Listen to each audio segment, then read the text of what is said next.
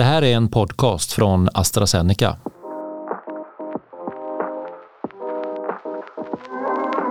Gladys, jag läste om att eh, du har bott eh, hos nunnor i ett kloster i Ecuador. Det var Ja. när du var väldigt liten förstod jag det. Eh, Ja, jag är ju, eh, om man ska ta det från helt början, så är jag ju lämnat på en trapp till ett nunnkloster.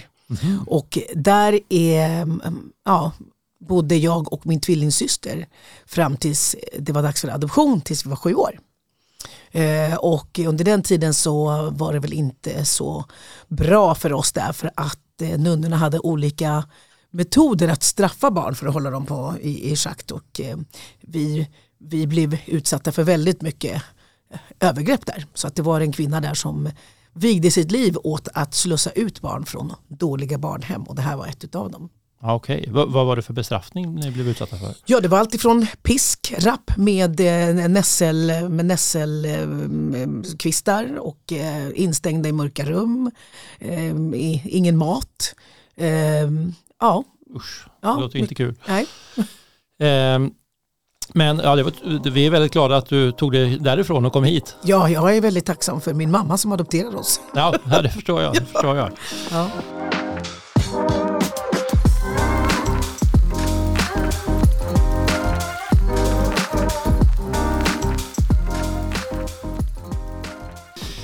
Och då säger jag varmt välkommen till sjunde avsnittet av AstraZenecas podcast Snacka om livet. Och eh, idag ska vi prata om en folksjukdom, nämligen astma. Och med oss här i studion så har vi Gladys Del Pilar som är artist och skådespelare som eh, diagnostiserades med astma för eh, åtta år sedan. ja, kan det vara något sånt. Ja, varmt välkommen Gladys. Tack så mycket. Och med oss på länk har vi Mikaela Odemyr som är ordförande för Astma och Allergiförbundet som också själv har astma. Välkommen Mikaela. Tack så mycket. Och som vanligt har vi också eh, vår egen husläkare, håller på att säga Andreas Hedini, medicinsk chef på AstraZeneca. Välkommen Andreas. Tack så mycket.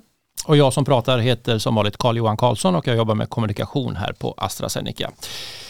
Gladys, du är ju bekant för svenska folket, inte minst som en av medlemmarna i gruppen Afrodite. Ni har varit med i Mello eh, flera gånger. Ni vann Melodifestivalen 2002. Ja. Eh, och det har ju varit en, en tuff period under pandemin för, för alla, men inte minst för er i artistbranschen med inställda konserter eh, och så vidare. Vad, vad händer nu? Nu, är, nu börjar pandemin klinga av så att säga. Så Ja. att, eh, vad händer nu?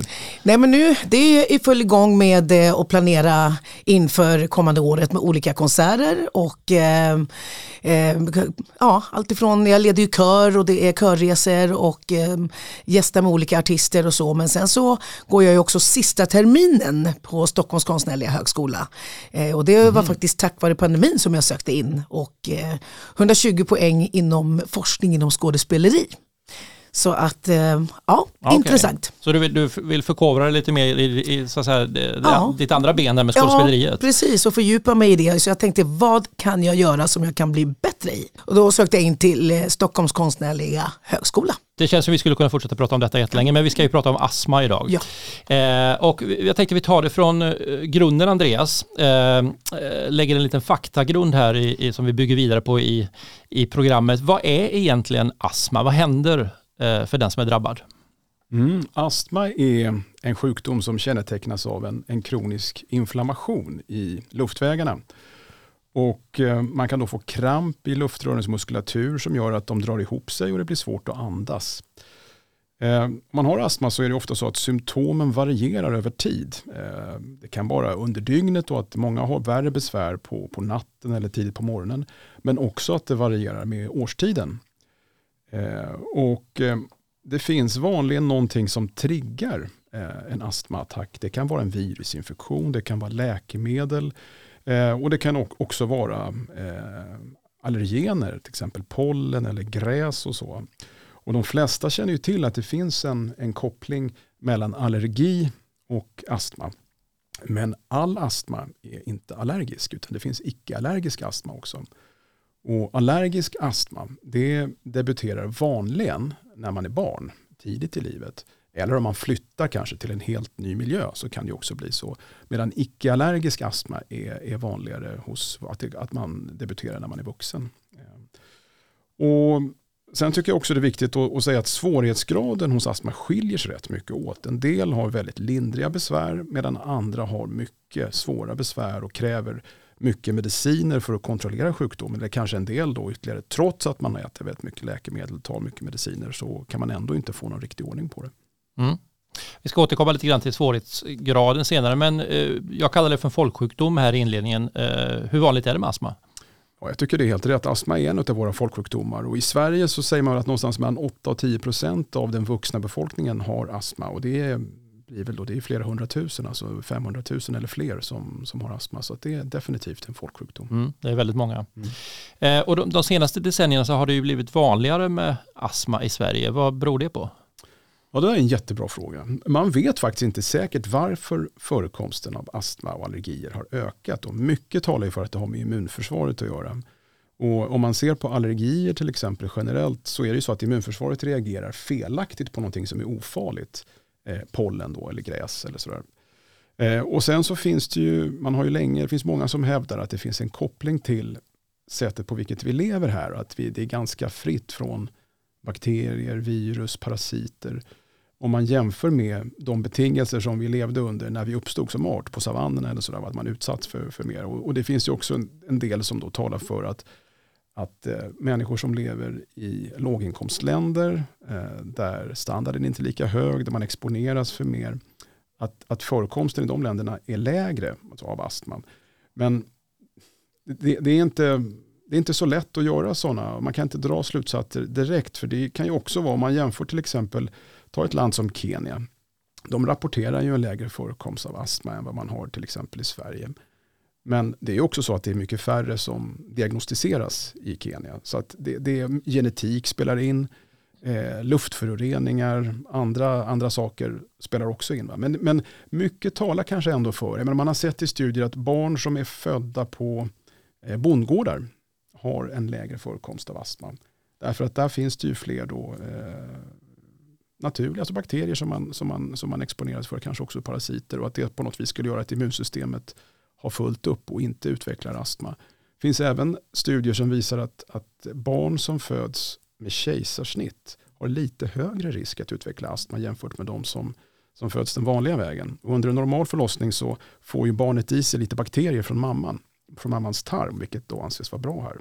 Så att, eh, ja, helt säkert kan man inte säga, men, men det har med immunsystemet att göra och det finns en del som pekar på att det har att göra med hur vi lever idag, att det kanske är för sterilt. Så ett tips till stadsbor då är att eh, ta ut barnen på en semester på, på en bondgård helt enkelt. Ja, det är ju alltid bra. Så. Ja, precis. Eh, Gladys, eh, det var ju då eh, åtta år sedan 2014 som du fick mm. reda på att du hade astma. Ja. Eh, berätta, hur, hur upptäckte du det? Ja, jag hade ju, jag hade ju gått om, omkring och, och eh, tyckte väl att det var en förkylning som jag inte ja, den, den, liksom, den bröt aldrig ut utan den bara höll på sådär. Och eh, så gick jag till vårdcentralen och eh, erbjöds då en spirometri. Och jag gjorde den här spirometrin och där så var det ju väldigt tydligt att jag hade astma och hade gått med det länge för att min eh, lungkapacitet, syreupptagningen där var ju 40% mindre. Så då eh, fick jag ju ja, läkemedel ganska så omgående. Så att, och hon sa ju också det att är det så att du har ett husdjur så måste jag som läkare säga till dig att det kan du inte ha. Och det hade jag. Vi hade en hund så att eh, jag fick ju gå hem till mannen och säga du vet den där håriga lilla tjejen vi har, mm. hon kan inte bo kvar. Nej. så det var lite tråkigt. Ja, ja det förstår jag. Ja. Men hur länge gick du med det här och kände liksom att du hade en förkylning som aldrig riktigt bröt ut? Jag gick ganska länge faktiskt, för jag visste inte att det var, ja, och sen, och sen är man ju, jag är ju sån också eh, när man jobbar så är det show must go on, så man, man kör på och försöker eh, ja, hitta andra sätt då och, och ta sig igenom och så. Mm. Eh, Mikaela, är det, är det vanligt det här att människor som har astma förväxlar symptomen med, med en vanlig förkylning, att de inte förstår att det är astma? Ja, absolut. Och därför är det så viktigt när man kommer till, när man väl tar tag i det och går till vårdcentralen, att man får göra en utredning för att se vad det är man, man, man lider av. Och det här har vi också gjort forskning på när jag jobbade som ordförande i Europas astmaallergikoförbund. Så var det ganska vanligt att det tog ett par år innan man fick sin diagnos. Så det, det är ju inget unikt men det är samtidigt jätteviktigt att fånga upp de här patienterna så att det inte går så långt som gjordes för dig Gladys, mm. att du hade så låg lungfunktion. Mm. Mm.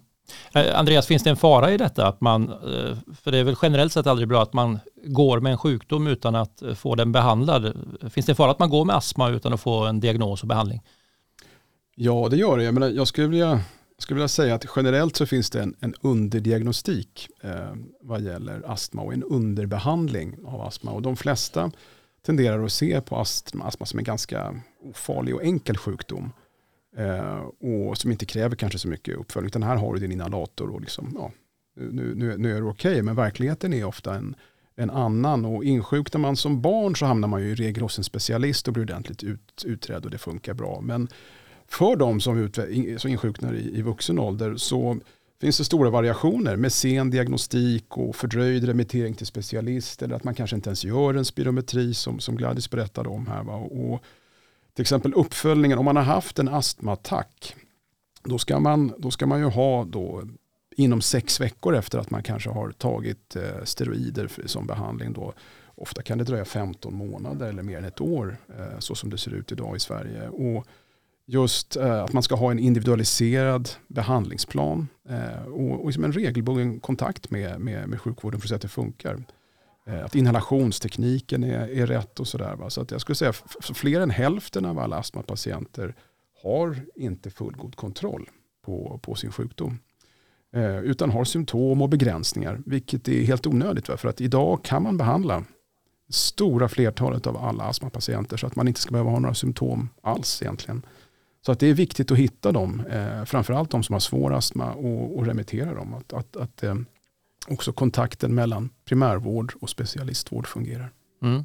Vi återkommer till det där med kontakten med vården. Jag tänkte fråga dig Gladys, du som jobbar då som professionell artist, vad, mm. vad, eh, vad, innebär det för dig att, att ha astma? Jag antar att du måste ha inhalatorn redo innan du går upp på scen så att säga.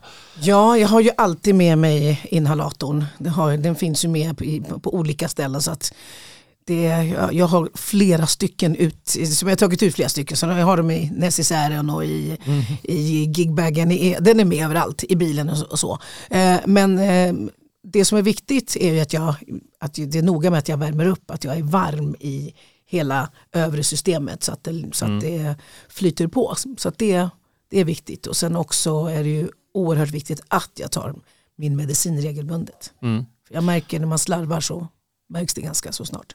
Hur, hur märks det på rösten om du, om du slarvar? Eller, egentligen inte på rösten. Nej. Gör det inte det, utan det är mer uthålligheten och att man eh, och, och sen också att de, de, de, här, de här förkylningssymptomen, man blir, ja, jag blir inte lika alert.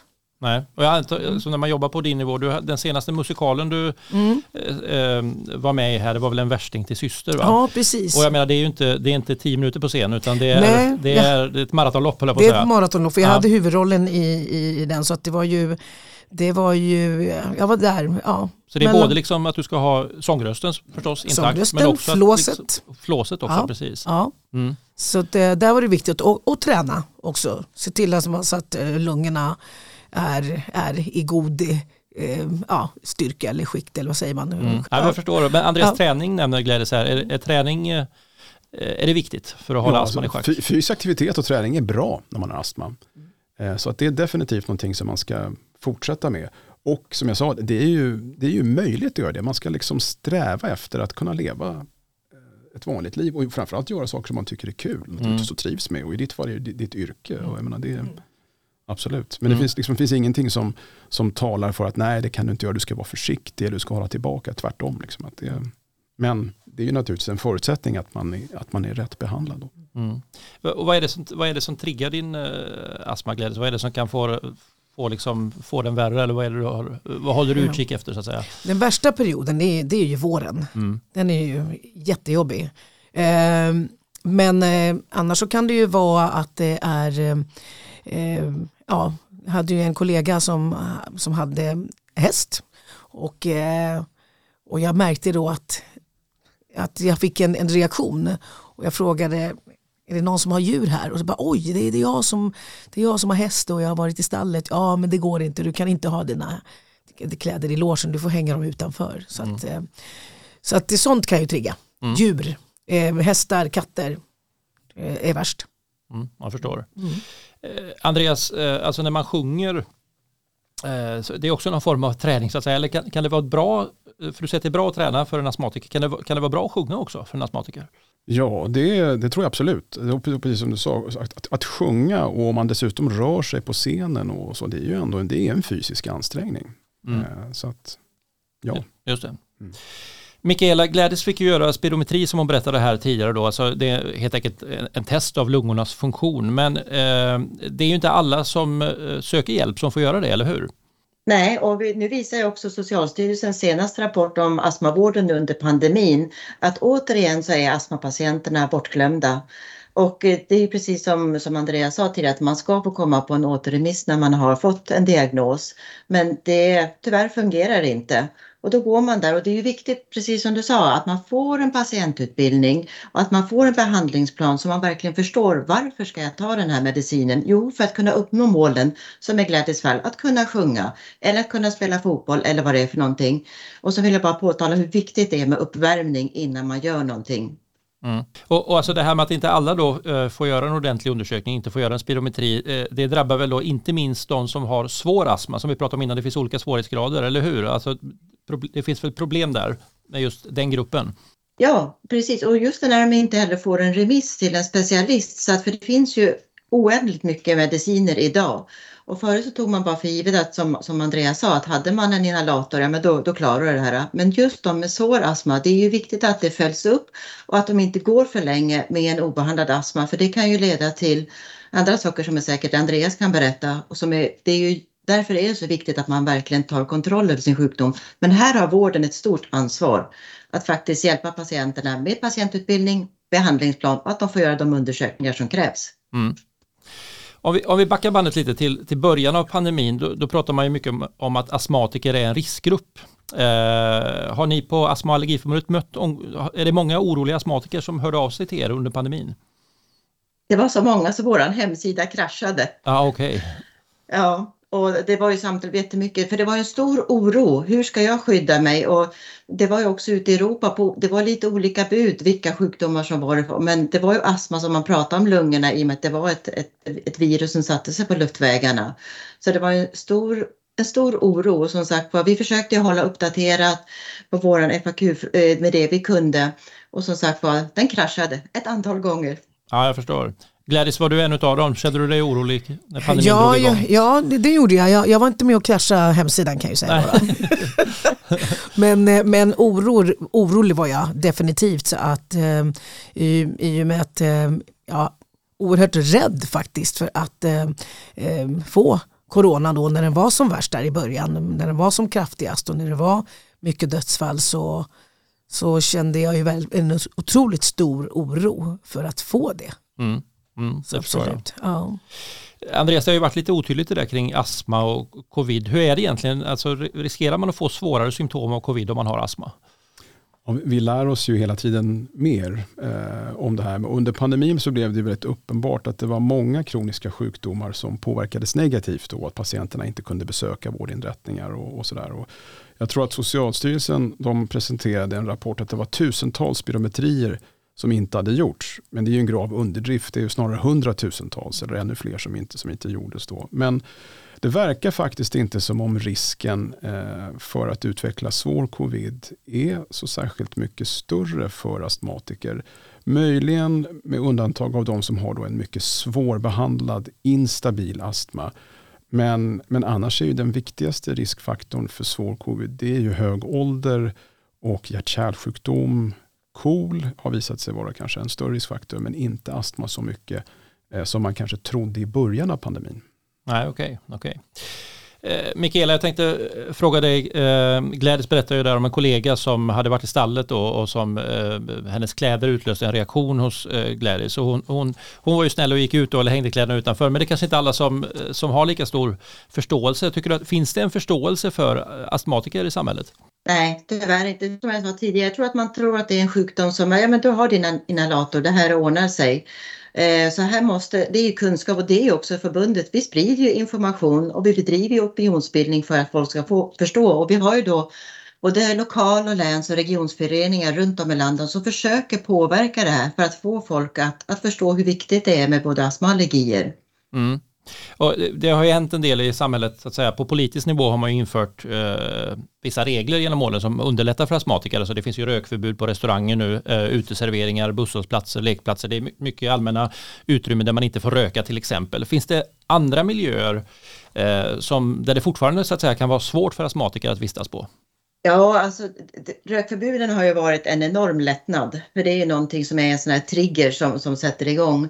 Eh, men sen är det ju också det kan vara mat som kan utlösa det och det kan också vara, precis som Gladys sa, djur. Eh, och även dofter. Så att man måste ha förståelse för att det är flera olika saker som kan påverka astman. Mm, just det. Jag tänkte prata lite grann också om det här med eh, eh om det finns ett eh, stigma kring eh, astma. Alltså är det eh, att det känns lite pinsamt liksom att plocka upp inhalatorn. kanske framförallt bland yngre. Vad säger du om det Mikaela? Är det något som ni märker i ert arbete? Ja, och jag tror framförallt när det gäller ungdomar när man är i en känslig ålder att behöva kanske visa sig att man inte är som alla andra. Och det är därför det är så otroligt viktigt att informera hur viktigt det är att man tar den här medicinen. Och igen, det här har ju vården ett jättestort ansvar att informera så att man kan leva så normalt liv som möjligt, så man kan vara med sina kompisar. Men eh, jag vet, vi har ju, I förbundet har vi flera läger och det är oerhört uppskattat av andra barn att få träffa andra i samma situation och se att jag är inte ensam.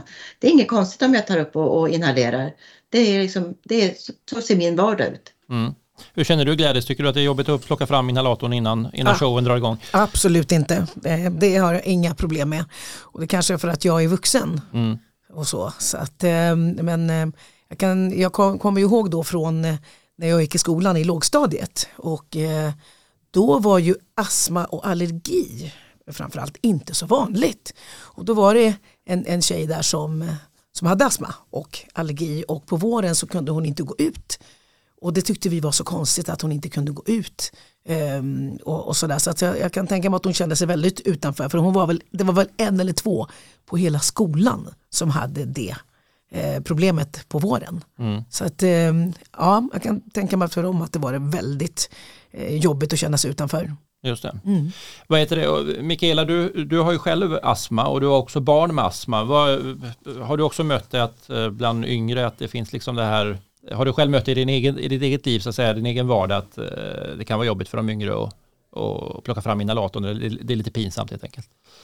Ja, och, ja absolut. Eh, och framförallt jag, jag har ju då en, en son som är svår astmatiker och han var jätteduktig att bära sin inhalator men det var specifikt efter en, en händelse som jag, som jag tror både han och jag förstod hur farligt det är att ha astma. Mm, jag förstår. Ja men det, det låter ju inte roligt, det är som Andreas påpekar att det finns verkligen olika, olika svårighetsgrad på, mm. på astma. Eh, Gladys, du, du, du har ju haft tur så att säga, för du fick ju en ordentlig undersökning på vårdcentralen i, ja. i, i Stuvsta ja. där du bor. Ja. Eh, hur har det varit med uppföljning efter det? De är bra på eh, med uppföljning för att eh, direkt när jag är där så bokar vi en ny tid och sen så eh, påminner de och alltså att det blir en jämn uppföljning. Så att jag, jag tycker att jag får jättebra med mötande där. Mm, jag förstår. Ja. Men Mikaela, alla är inte lika lyckosamma som Gladys, eller hur? Utan det, det finns en brist på uppföljning. Absolut, och jag, det är som ljuv musik i mina öron när jag får höra Gladys hur bra behandlade vi. Mm. Eh, och den här uppföljningen, men tyvärr så ser det inte, och vården är oerhört ojämlik i vårt land beroende på var man bor. Det finns ju både astma och kolsköterskor som ordnar det här jättebra, men det finns inte överallt. Eh, personligen har jag inte haft en enda uppföljning sedan covid. Okay. Eh, med någon spirometri eller någonting. Mm. Och, du var inne på en intressant sak där. Du, du sa att det är ojämlik vård helt enkelt. Alltså är, är det så att det är, det är stor skillnad vilken vård man får som astmatiker beroende på var man bor i Sverige helt enkelt? Ja, och det är ju regionernas eh, ansvar faktiskt hur de har beslutat och hur de jobbar och om det finns kompetens också. Det är ju jätteviktigt med kompetensförsörjningen till primärvården. Mm. Och så finns det för få specialister om vi nu ska ta upp det också. Ja, just det. Precis. det, det, är en, det är en hel del problem. Alltså det, är, det är för få patienter med allvarlig astma då som remitteras till en specialist. Det är, det är för få som får den uppföljning som man har rätt till. Eh, och det är stora skillnader i vård beroende på var i landet eh, man bor. Jag, jag, antar att ni på Astma Allergiförbundet jobbar liksom väldigt aktivt med alla de här frågorna. Hur gör ni då för att, för att få sjukvården helt enkelt att rätta till de här problemen? Ja, som jag sa tidigare så bedriver vi ju opinionsbildning och sen har vi våra både lokal och läns och regionsföreningar och regionalt anställda som sitter med i olika råd i olika regioner och försöker påverka och höja kunskapen. Eh, vi sitter ju också med nationellt i flera råd där vi försöker påtala var bristen finns, hur vi kan hjälpa till. Vi har ju också en forskningsfond. Eh, det kom ut nu bara häromdagen från eh, Bamse-studien eh, att det finns hopp för barn med svår astma. Så, att den, så att det, det, det känns ju ändå hoppfullt men det finns mycket att göra och det ska inte vara, ditt postnummer ska inte be, spela någon roll hur, vilken vård du får. Det ska vara likadant över hela Sverige. Mm. Det finns ju riktlinjer riktlinjer för astma och KOL-vården. Tyvärr följs de inte helt, efterföljs de inte. Nej, jag förstår. Gladys, eh, som Mikaela berättade, man jobbar mot beslutsfattare på olika nivåer för att få till en förändring. Hur tänker du som, som offentlig person? Eh, vad kan du göra? Det, men vad jag kan göra det är väl att, att, att berätta att jag är astmatiker och, eh, och, och sen också att jag får väldigt mycket kunskap som jag kan dela med mig utav. Och, och eh, ja, synliggöra att även vi artister mm. får sjukdomar. Eh, om man nu känner sig ensam om, om det så är det liksom många som drabbas. Eh, och eh, ja, ta del av kunskap. Mm. Mikaela, vad, vad, betyder det att, eh, att någon som gläder sig ute så här och pratar om sin astma?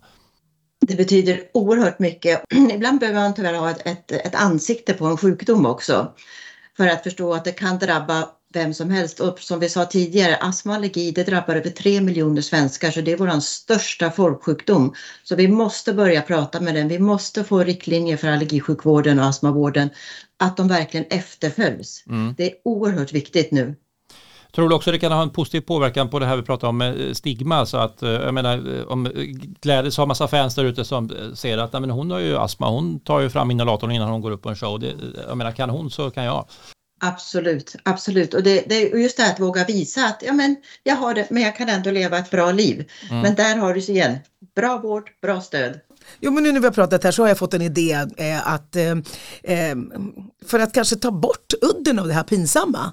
Eh, om man skulle göra coola skal av eh, inhalatorerna. Ah, den, den, är lite blingad liksom. Den är lite blingad, man har liksom, och bara där gör att man liksom vågar ta upp någonting som eh, förr var pinsamt. Mm. Och det är snyggt. Lite som med mobiltelefonerna? Ja, med mobiltelefonerna. Jag älskar ju glitter, så att, eh, mm. eller man kan ju ha blommor, man kan ha alla möjliga former. Mm. Mikaela, vad säger du? Sker det här redan på amatörnivå så att säga? Ja, faktiskt. Men man sätter på klistermärken och lite bling och sådär för att det ska vara lite roligare. Men det är ju inte alla, men det är ett jättebra tips. Mm. Jag tycker, jag tycker det är en bra så att säga, positiv note att, att sluta lite på. Och du var inne på det Mikaela och du också innan Andreas. Att, eh, vi har pratat om det tidigare Andreas eh, när vi hade ett avsnitt om diabetes. Eh, att det går ju faktiskt att leva ett helt normalt liv med astma och det behöver inte vara ett hinder. Jo men absolut och jag, jag håller med. Jag tycker att det är en, en jättepositiv historia. En jättefin historia. Och jag, jag tycker att det det, det är viktigt liksom att tänka det här att man kan leva ett, ett, ett fullgott liv. Men det kräver ju naturligtvis att man man har rätt behandling och att man har kunskaper om sin sjukdom. Och ni var båda inne på någonting som jag tyckte var, var intressant och det var det här med följsamhet, att man tar sina mediciner över tid. För det är någonting som vi vet är ett stort problem med astma. För att om man har astma har man ju inte symptom hela tiden. Och då är det lätt att tänka att idag mår jag bra, behöver jag inte ta eh, min inhalation till exempel. Men det är väldigt viktigt att man gör det, därför att på så sätt håller man den här inflammationen i, i schack hela tiden. Och, och, om man då kan koppla det till att jag gör det här för att jag vill kunna stå och sjunga. Mm. Då har man ju också en stark inre motivation till varför man ska att säga, känna, känna sin sjukdom väl och behandla den på rätt sätt. Så att det tycker jag är jätteviktigt och jättebra. Mm. Bra, de kloka orden får avsluta det här avsnittet. Jag säger tack så hemskt mycket Gladys för att du tack. gästade oss här i, i podden Snacka om livet och tack så hemskt mycket till dig Mikaela. Tack.